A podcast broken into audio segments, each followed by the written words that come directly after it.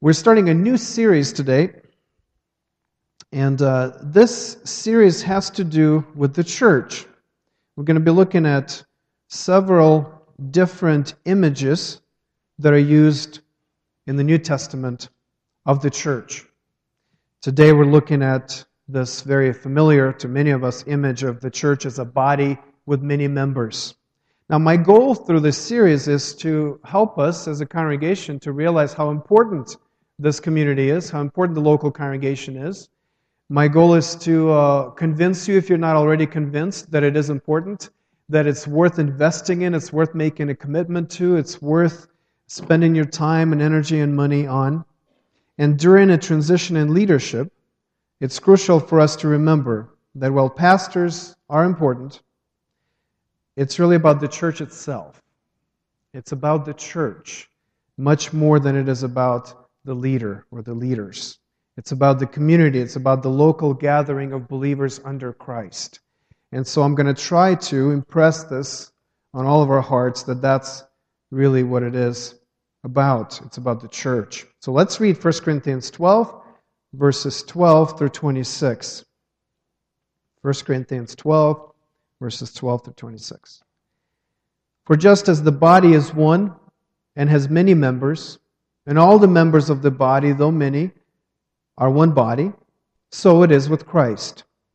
For in one spirit we, are, we were all baptized into one body Jews or Greeks, slaves or free, and all were made to drink of one spirit. For the body does not consist of one member, but of many. If the foot should say, Because I am not a hand, I do not belong to the body, that would not make it any less a part of the body. And if the ear should say, because I'm not an eye, I do not belong to the body, that would not make it any less a part of the body. If the whole body were an eye, where would be the sense of hearing?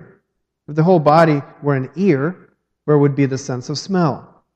But as it is, God arranged the members of, in the body, each one of them as He chose. If all were a single member, where would the body be? As it is, there are many parts, yet one body. The eye cannot say to the hand, I have no need of you, nor again the, the head to the feet, I have no need of you. On the contrary, the parts of the body that seem to be weaker are indispensable. And on those parts of the body that we think less honorable, we bestow the greater honor. And our unpresentable parts are treated with greater modesty, which our more presentable parts do not require. But God has so composed the body given greater honor to the part that lacked it, that there may be no division in the body, but that the members may have the same care for one another. If one member suffers, all suffer together. If one member is honored, all rejoice together. This is God's word. Now, what I'm going to do is I'm really just going to walk through this passage. So, my outline is very simple. We're going to talk about one body, and then we're going to talk about the many members, just like the text lays it out. The point is very clear, isn't it? The church is like a body that is united and yet has various members. You have hands and feet and eyes and ears. They're all different, and yet together they comprise one body. We're united, and yet we are diverse and varied and different. So that's the point. That's the image of a local church. Now let's keep this outline simple one body, many members, and let's see what we can learn from this text together. Paul asserts, Paul is the writer of this book, he asserts the essential unity of the church. Now, notice he says that regardless of ethnicity, whether you're Jewish or Greek, which would also mean religious background, cultural background, regardless of that, regardless whether you're a slave or free, so regardless of economic status, regardless of which part in the society, the powerful or the oppressed, you come from, in the body, in the church, we are all one. Now, we would add to that that regardless of gender, also, regardless of family status, regardless of ability and education, all of us Christians are connected together in the local congregation. We are supposed to live in unity with each other and in harmony, interaction, working together, living together. So this diversity is not, uh, is not a problem for the church, it's an advantage, Paul says. We're supposed to celebrate our diversity, and yet this diversity is not an obstacle to our unity. So we're diverse, and yet we are supposed to be united, working together. Now, what is the basis of such unity? It's, it's hard to imagine so many different people coming together and getting along and, and being okay with each other, especially if you throw in all sorts of other factors we haven't even mentioned. How can we all be united? What's the basis for that unity? We'll look at verse 12 first. Just as the body is one and has many members, and all the members of the body, though many, are one body, so it is with Christ. Now, I expected him to say the church, right? As the body has many members, but as one, so it is with the church. That seems like what he means, and that's what the whole chapter is about. And yet, he says, so it is with Christ. What Paul is saying is that for him, it's as, it's as unthinkable that the church would be divided as it is that Christ himself would be divided. Christ is one person, perfectly in harmony with himself, and so the church has to reflect Christ in that same way. Now, this is a big statement, especially because we've all been part of church and we know how it actually works, right? But theologically, for Paul, church reflects Christ, and as Christ is one, so the body of Christ is one as well. The church is his body. It's not just a body, but it's his body. And because Christ is the head of the body, is not divided, so the church cannot be divided as well. There's this really close connection of Christ and the church. Something that we often miss, I think. We see those two separate things. I can be with Christ, but not with the church. I can be with the church, but not with Christ. But in the New Testament, if you are with Christ, you're with the church. Those are inseparable. Now, remember Paul's own conversion story? I bet you that's what he has in mind here as he's writing it. Remember Paul, who was a persecutor of the church. He was very zealous for the Jewish religion and the Jewish way of life. So he decided that he would show initiative, go to the high priest, and demand that he would be given a letter, a letter of authority, that would allow him to go to other parts of, of, of the empire, as far as, Tars, as far as Damascus he went, go to other parts, other towns, find Christians, arrest them, and bring them back to Jerusalem to be jailed and possibly executed for their faith. So this is a zealous man who is going after the Christians. He's persecuting the church. And on the way to Damascus, as he goes with his letter in hand, Jesus shows up. Right? Jesus shows up. Do you remember what Jesus said to him? He said, Saul, Saul, which was his name, later changed to Paul. He says, Saul, Saul, why are you persecuting me? He says. Jesus took it very personally that Paul was persecuting his church. His body was being hurt and so Jesus was being hurt. And so for Paul, since that day, church and Christ are forever together. He doesn't see the distinction, he doesn't see the separation. Church is united as Christ is united. If you persecute the church, you persecute Christ himself. The point is clear in this passage that the church must function as Jesus functions. The church is one as Jesus is one.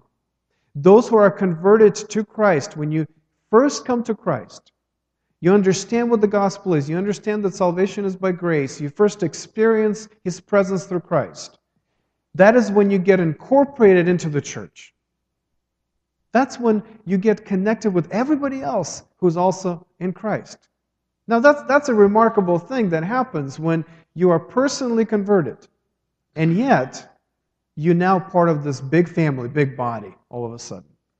Now, this is difficult for us because we don't live in the culture that thinks communally. But listen to Alistair Begg, that Scottish preacher from Cleveland, who said, We come to Christ individually, but we do not live in Christ solitarily. We come to Christ individually. It's very important to make a personal expression of faith. But we don't live in Christ, don't continue in Christ solitarily on our own by ourselves. When you come into Christ, you come into the body of Christ, which is the church. And yes, many of us, we talk about this universal church, Christians everywhere, this, this sort of this ethereal body. But in the New Testament, it's about the local church. It's about these people that are gathering in this place that know each other in this community.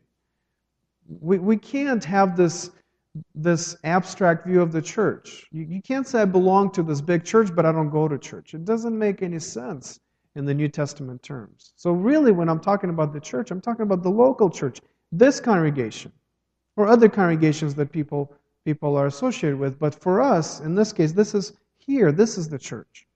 And if you're connected to Christ, you're also connected to the church. In the New Testament, there's no, there's no concept of Christians functioning outside of the local church. There is in our culture, for sure, yeah. Many of us would say, I'm a believer, I'm a Christian, but I don't go to church. Or I listen to sermons online, or, or I just hang out with friends, and that's sort of my church. But in the New Testament, when you think about the way Paul and Peter and others describe the church, that's where Christians are. There's no outside for them. It's just that's their life. That's who they're with, is their brothers and sisters, and all the other metaphors we're going to look at in the next few weeks. That's your family. In the New Testament, uh, Paul goes even as far as saying if you're excluded from the church, you are delivered over to Satan. That's some strong language. 1 Corinthians 5. That's church discipline. When the church excludes a member because the member is not willing to submit to Christ, be open with their lives, and repent of their sin, if that happens, and it does happen, and you never want it to happen, but it does happen. In the New Testament terms, that person is given over to Satan because Satan is outside of the church, Christ is inside the church. I mean, it's a, it's a concept that is that is so shocking to us as Western 21st century believers and is so familiar to many Christians in the world today and certainly throughout the history of the church. So let's follow the logic of, logic of Paul. If unity is based in Christ, then divisions come when we drift away from Christ, right? When does a church start to struggle? That's when we take our focus off of Christ. You get distracted. You start thinking about yourself more about other, than others. You start wondering about issues that are not essential. You start putting yourself first, and, and, and then all of a sudden the church is divided. There's conflict. There's strife now. Why? Focus from Christ has been taken off, and now we're focusing on ourselves, and there's not enough in us to sustain our unity. We need Christ to sustain our unity. Divisions and conflicts come when we lose that focus on Christ. Now, there's the second explanation for the unity of the church, and that is the work of the Holy Spirit. Look at verse 13. For in one Spirit we were all baptized into one body Jews or Greeks, slaves or free, and all were made to drink of one Spirit. The Spirit's desire is to continue the work of Jesus and to apply the work of Jesus to the individual hearts and local communities of believers. So when we're saying it's Christ and the Holy Spirit, there's really not a juxtaposition to that. The Spirit does what Christ did, and He just continues the work of Christ while Christ is in heaven at the right hand of the Father. Christians are brought into the church through the work of the Spirit. I think both these terms, baptized in the Spirit and made drink of one spirit refer to conversion. That's what I was talking about earlier. Baptism is not water baptism here, even though water baptism signifies the same thing. But this is the initial step into the life with Christ. It's the baptism in the Spirit, not by the Spirit. In the Spirit, in a sense that that's the water. That's where, where you are being immersed into. Jesus baptizes, but he baptizes you into the Spirit. What, what, does that mean? That's an image, but what does it mean? It means that when you become a Christian, the Spirit of God comes into you and changes you completely. You have a new nature, you have a new faith, you have a new love for God. Things are different. You're a new creation, Scripture says. You used to be this way, you used to not like what God likes. You used to rebel against God, and now the Holy Spirit came in, and grace of Christ has been extended to you. You've responded by faith, and now you're different. You've been baptized in the Spirit. John the Baptist baptized with water, Jesus came to baptize with the Holy Spirit. Now, this idea of being made, we're all made to drink of one Spirit. Uh, another translation by D.A. Carson is, we were all drenched in the Spirit. We were all flooded in one Spirit. So imagine a group of people that are all drenched in the rain. That's the experience of a Christian community. We are all drenched in the Spirit, flooded by the Spirit. And it's such a real experience, it's as real as being wet in the rain, that we're all united by that experience. Now, we're all together in this rain. We're all running for shelter. We're all in it together. That's the image here. And so the unity of the church, the harmony, the interaction among believers, does not come from us. It comes from Christ, in whom all of us are in now, and it comes through the Spirit who brings us into Christ. This is very important. Our unity cannot be based on our agreement, it cannot be based on our similarities. It has to be based on Christ and the continuous work of the Spirit. So let me ask you this is a very important question. Are you in Christ? Are you in Christ? Have you been changed by the Spirit? Has it happened to you? If so, if it happened, you are part of the church. If you are struggling with church, there can be many reasons, of course, and some of them we'll look at as we go on. But could it be that you need to restore your focus on Christ and submit to the Spirit who desires that every member in Christ's body function in unity with others. Could it be that? Could it be that you lost focus of Christ? And that's why you're uncomfortable with church. That's why you have the struggle with church. And I know I'm speaking to people who are at church, but hopefully, as this goes online and other people listen to it, maybe we, we can affect other people with, with this message. There are many people, many people in our neighborhood who don't go to church who are believers. Why? Again, could be many reasons. But one of the reasons, maybe, and maybe in more cases than not, is that they lost focus of Christ. Because if you start focusing on yourself, it's very hard to be nice to other people. Right? It's very hard to get along with others. But if you can have a different focus, if you can look at Christ who saved you, whose body was broken for you, whose blood was spilled for you, as we'll, we'll, come to the table in a few minutes. As, as you think about that, as He is the focus, sure, you can come together to the cross with other people, right? Of course, you can be together with others who are also focusing on Christ and depending on the Holy Spirit to maintain this focus. Now, that's the oneness of the body. Let's talk about the many members. And, I'm going to make three statements from this text, just try to help us sort it out, because this is an extended illustration here, and I'd like to I like to systematize things, I guess. So here are the three statements that will help us understand how many members, different members, function together. First statement each member is different from other members. Each member is different from other members. We must never strive for conformity in the church. God wants local congregations to be diverse. Just like, just think about it. It's, it's ridiculous to think, and that's what Paul is saying here. It's ridiculous to think of the body, the human body, consisting of one eye and nothing else, right? It's, it's grotesque. It's ridiculous to think that. Or one ear, or a thumb. You know, you can think of any other part of the body, and that's, that's the whole person. That's ridiculous to think about that. And so it is, follow the logic, so it is ridiculous to make up a whole church of people who are the same. Right? It's ridiculous to have a church full of hipsters. Maybe for other reasons too, but certainly because they're all the same. It's ridiculous to think of a church that only has one ethnicity or one economic status. It's ridiculous to have a church where everybody is a young parent or everybody is retired. Now, those things are, are not what the Bible means for us to do. We're supposed to have all sorts of people in the church.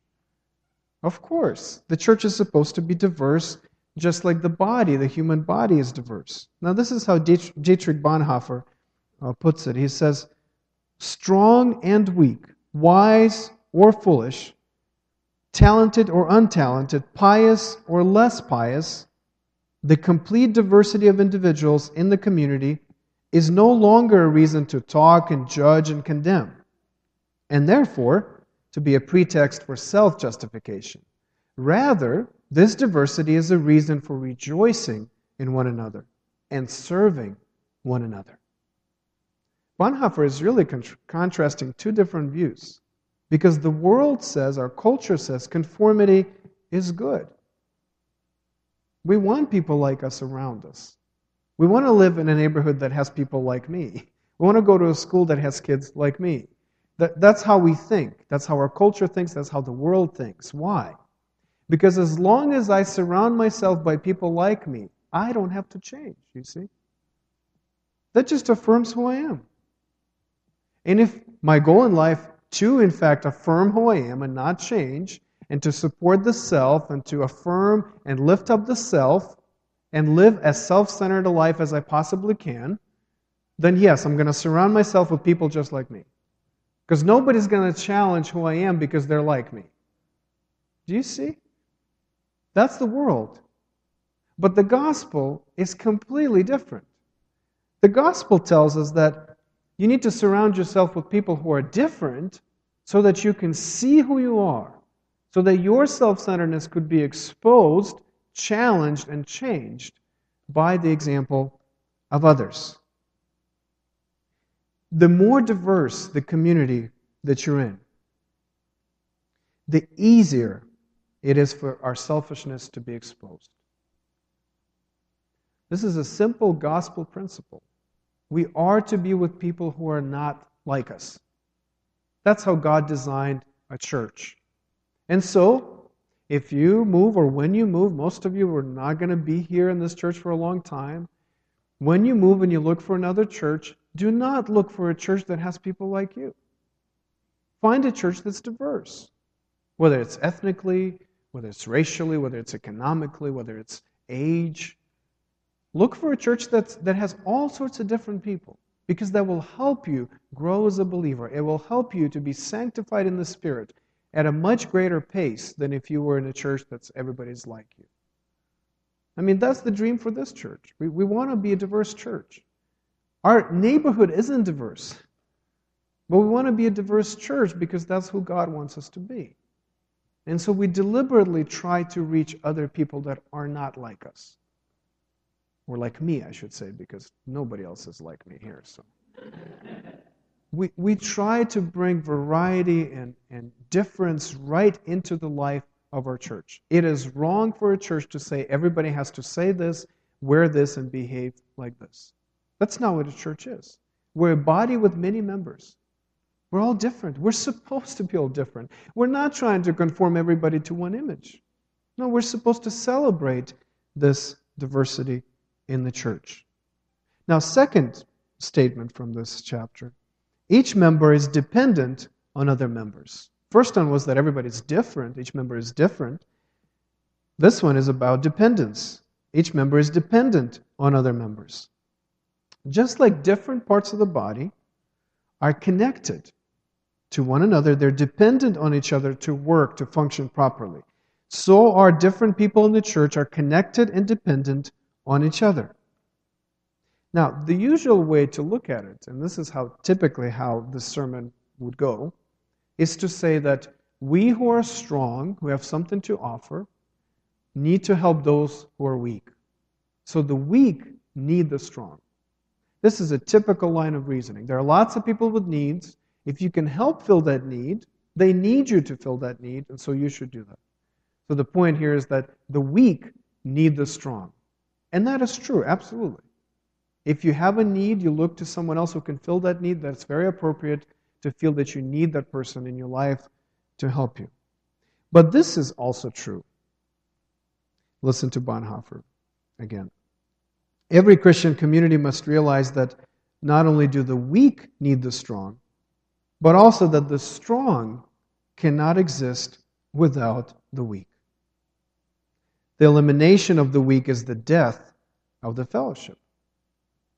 Bonhoeffer says that if you have a fellowship full of strong people and there are no weak people, this fellowship is going to die because the strong need the weak. This is a, a completely different idea that you would hear in our culture. Our culture seeks to eliminate weakness, and the church revels and celebrates weakness. That is very different from what we're taught in schools and what we see in the media. We celebrate weakness. We think that we need weak people around us. If I am not weak, I need weak people around me. Why? Well, think about the gospel again. How does Jesus accomplish salvation of humanity? How does he do that? Is it through a powerful conquest? Through weapons? Through accomplishments? No. He comes in weakness. Think about these things poverty, oppression, rejection, loneliness, depression, being abandoned by your friends, physical pain, suffering, and even death. All those things are true of Jesus and how he saves us. Jesus comes in weakness. So we celebrate weakness because there's value in brokenness and weakness. And so for the believer, we should never think it's only the weak that need the strong. No, the strong need the weak as much as the weak need the strong. If you feel that you're strong, you have something to offer, you feel like you have maybe more money than other people, maybe you have more time than other people, maybe you're healthier than other people, maybe you have a particular skill than other people. Yes, there's other people who need you, but you need those other people that are not like you. This is, this is a, a big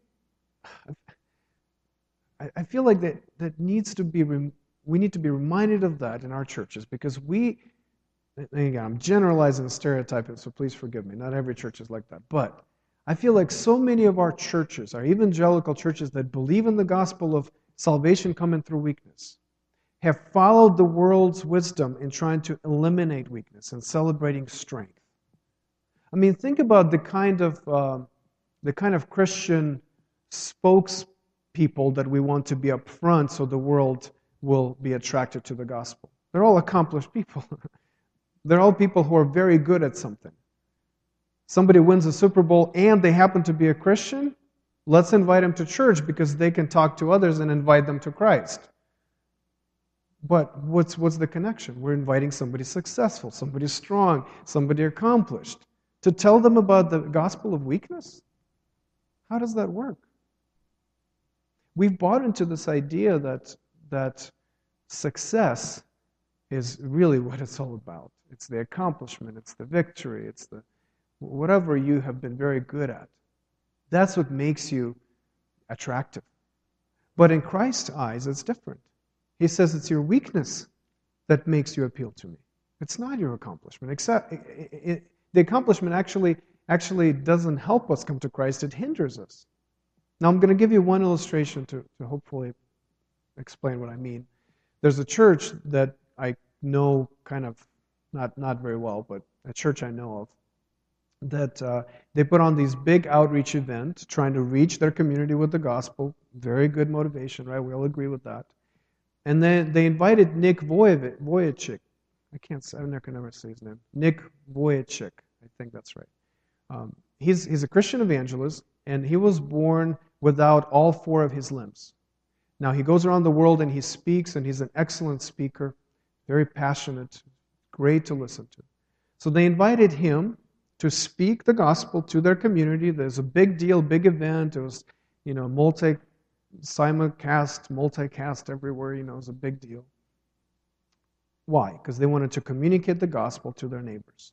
And yet, when the family, there's a family in their church, in fact, a family whose father was on staff with the church as one of the pastors, who have adopted uh, several children with Down syndrome, asked the church to accommodate their kids in Sunday school. The church refused to do that. And they end up moving, going to a different church, getting a different job, moving to a different city. How can it be that the same church can promote an event that really pushes a person in obvious, tremendous weakness and brokenness to the front, turn around and refuse to serve their members who also have very similar, uh, similar weaknesses. How can it be?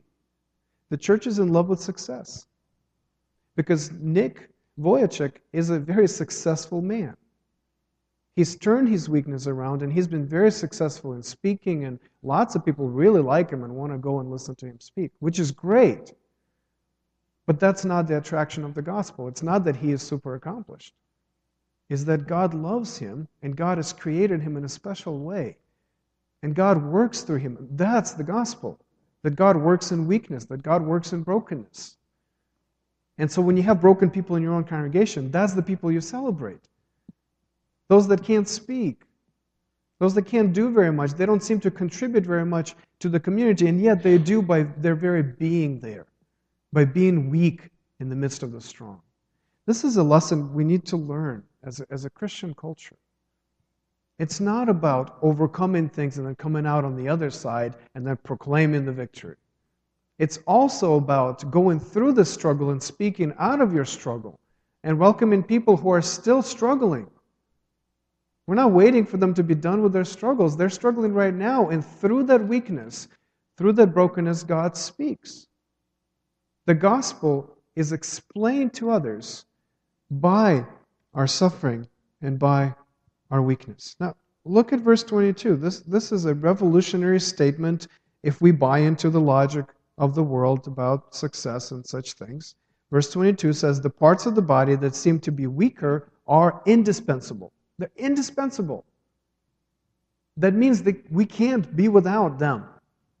We can't function well as a church if we don't have people who are weak, who are broken, who are struggling.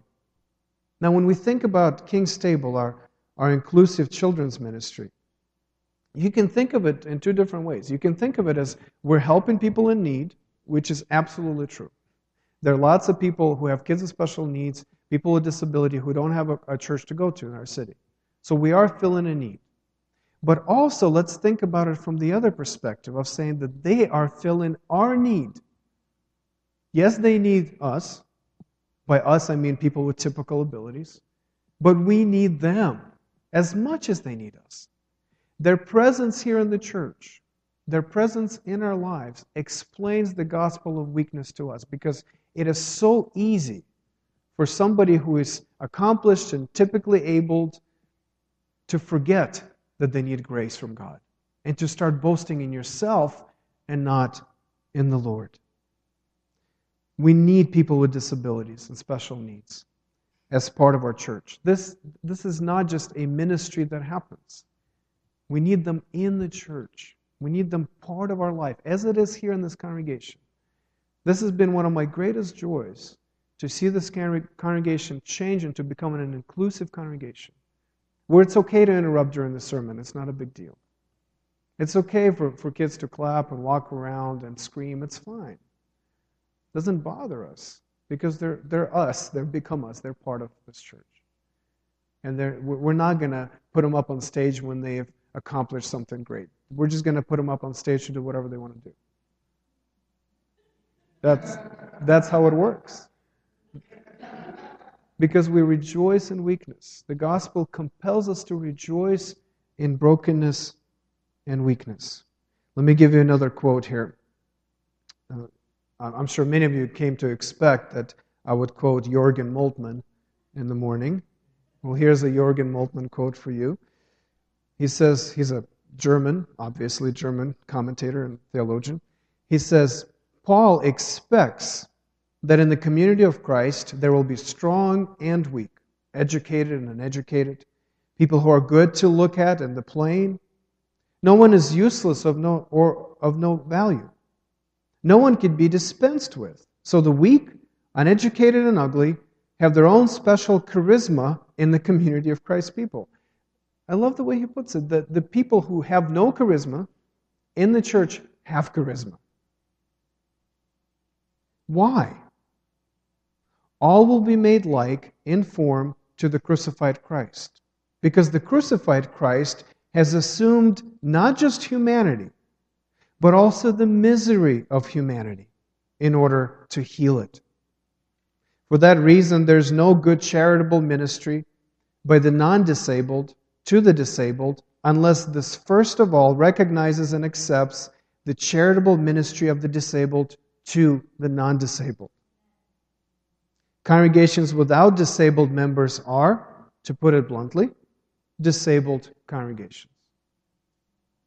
Moltmann is saying that if you don't have people in the congregation who are, have different abilities, special needs, disabilities, who are struggling with mental health issues, if you don't have them in your congregation, your congregation is disabled. You're missing something. There's a handicap in your congregation. Now, I want to also make very clear that the point of, of, the, of church and our church is not to minister to one particular group of people. We're supposed to be diverse even as we reach out to people with special needs. We also need to reach out to typical kids. We also need to reach out to other ethnic groups. We also need to reach out to other economic stratas. All of that is true. But it, for our church, the example of that inclusivity is the world of special needs. And it has to be there. And, and let me encourage you to keep going with that. It is so important, not just for the families that are in our church now because of this ministry, but also for us who may not be affected by special needs who are in the church. It's important for us to welcome them and for them to become us, to be fully included into our community. Well, here's my last point. Each member has an influence on the whole body. So each member is different, each member is dependent on others, and each member has an influence on the whole body. Verse 26 If one member suffers, all suffer together. If one member is honored, all rejoice together. Now, we, anybody with a body, knows that that's exactly how it works, right? You stub your toe, your whole body hurts, right? Isn't that true? It also surprises you every time. It's like, man, it really hurts. I, I, I tell my children that I realize that by age I'm not I'm not old. I shouldn't, my body shouldn't be breaking down at this point. But it feels like it does at times. And so I tell my children anytime I, I reach for something or, you know, whatever, we're roughhousing and I, and I go, oh, I pulled something. And sometimes it's actually true. It's happening right then. And I know I pulled a muscle a year ago. I'm not kidding. It's still not, it's still not right. And every time, like my body turns a certain way or I, or I run, I'm like, oh, I feel it. Now, it's one muscle, but my whole body is affected by it, right? I, I can't do certain things because it hurts. That limits me in what I do. It, it occupies me. If it hurts, if your tooth hurts and you're trying to do homework, it's very difficult. Your mind is going to be occupied with the pain. That's how our bodies work. One member hurts, the whole body hurts. One member of the church hurts, the whole body should hurt. The reason it often doesn't is because we're not connected with that member. But if there is interconnectedness, if you know the people in your church, if you know what's happening in their lives, and you know that they hurt, you will hurt too. And you should, of course. We're a body, united together. Different members, different problems, but we all feel or should feel what others feel. Now, the other side of that is, is of course, the honor part. When one part of the body is honored, is noticed, is acknowledged, the whole body benefits from that. Now, here's my example. If you buy a pair of shoes, and they're particularly nice pair of shoes, you put them on and you say, Man, I look good. Right? I'm talking about men. I'm not even talking about women. You feel good. You're like, and it's just your feet, by the way but your whole body, you walk differently now, you got this new spring to your step, you're smiling. What? You got new shoes. And you feel good about yourself. One part of your body is honored, your whole body benefits from it. When a man proposes to a woman and gives her that beautiful ring, that is really quite little compared to the rest of the world, the rest of the body, right? It only fits on one finger, and yet the whole person is honored by that. Everybody starts treating you differently. Everybody wants to look at the ring. It's just your finger, but your whole person is honored by that, right? That's how it works. The little part that gets noticed brings honor and glory to the whole body. So, what does that mean for us? This is a call to real community. This is a call to life together. So that you know when someone's hurting, so you can hurt with them. So you know when somebody is excited and happy, something good happened to them, so you can rejoice with them. That's the church. That's what we're supposed to be like. Is it difficult to do? Absolutely, it's difficult. You have to be vulnerable. You have to be open with others. Not everybody knows what's going on in your life unless you tell them, unless you're open about your struggles and your joys as well. Well, I'd like to finish really briefly. I, I understand that I'm trying your patience here, but I'm going to finish on, on some application here. If, if you take a sort of a big picture approach to this passage, you will see that Paul is dealing with two biggest objections to this unity and cooperation and harmony in the body. Verses 14 through 19, you will see that he is exposing the feeling of inferiority that leads to the breakup of the body. Verses 20 through 26, he exposes the feeling of superiority that break up the body. Now, both are serious problems, and I'd like to explain each, and this will be sort of the final push towards community on my part for you to really consider and wrestle with it. Because each one of us has a tendency to either feel superior or to feel inferior, at least in that moment, but mostly it seems to be a general tendency of personality and experience. People leave the church or stay and keep their distance for these two reasons. Now, what are the reasons? Well, the inferiority says they don't need me. They don't need me. I'm, I'm of no value. I'm useless. Nobody cares about me. Nobody listens to me when I speak. Nobody really knows what I'm like. That's inferiority. Superiority is different. Superiority says, I don't need them. So people leave the church or stay at a distance from others inside the church because they don't feel like they need other people. So it's either that you feel that they don't need you or that you don't need them. And if you're in the church long enough, if you're if you're in ministry long enough, you see that play out over and over again. When people leave the church, that's usually those are the two one of the two reasons. They either say, I'm not needed there, nobody values me, or they say, I don't need them, I can do it on my own. Why do I bother with these people? Now let's let's explain it a little bit. So if you feel unloved by others in the church, if you feel like you do not fit in, like your opinion does not matter. Now, let me be very clear to you. It may be all true. That may be objective reality. It may be that people don't care about you, and your opinion really doesn't matter. But this is what's not true. What's not true is that they don't need you. Just because they don't care doesn't mean they don't need you. They need you desperately. You can't leave because they need you. They need you because they don't care. They need you to confront them on their sin. The church needs you. You are not useless. You may feel useless, but you are not useless. There's purpose for you to be in the church. This has happened more times than I would care to remember in my ministry. When somebody leaves the church because somebody else in the church said something in passing that was hurtful, that was offensive. Sometimes it actually wasn't, it was just misinterpreted. Sometimes it was offensive and hurtful, and it was on purpose so. And the person just says, you know what, I'm done. They don't need me there. They don't care. If they're going to say stuff like that, you know, why am I going to be around those people? And so, so the person leaves. And then, as, as a responsible pastor, I try to figure out the situation. I go after the person, I talk with them, and I say, why don't you figure it out? Don't you think they need to know you may not want to be involved in the situation, but don't you think they need to know that they're hurting people by their, with their words like that? If you only think about yourself, you would say, Well, I don't need that kind of grief, right? It's perfectly legitimate feeling. But you're not thinking about other people. What about the person who's given grief, not just to you, but to other people? If they're intentionally hurting people, don't you think they need you to tell them that they're doing that? They may not know.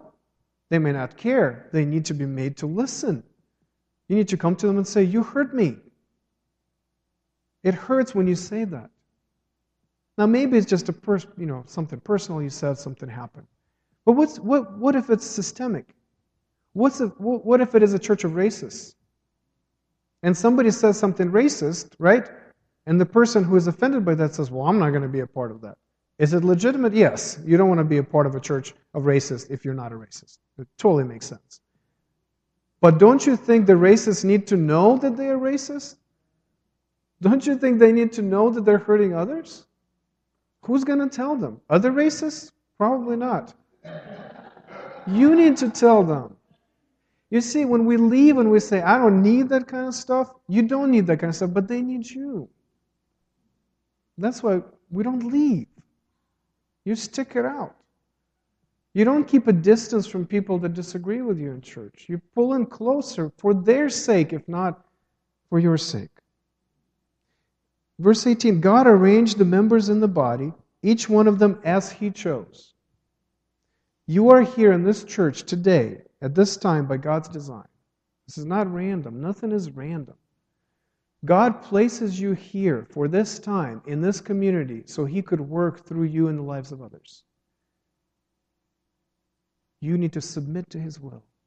And you say, How do I serve others? Maybe through my pain, maybe through being offended, maybe through exposing some things that are difficult to talk about.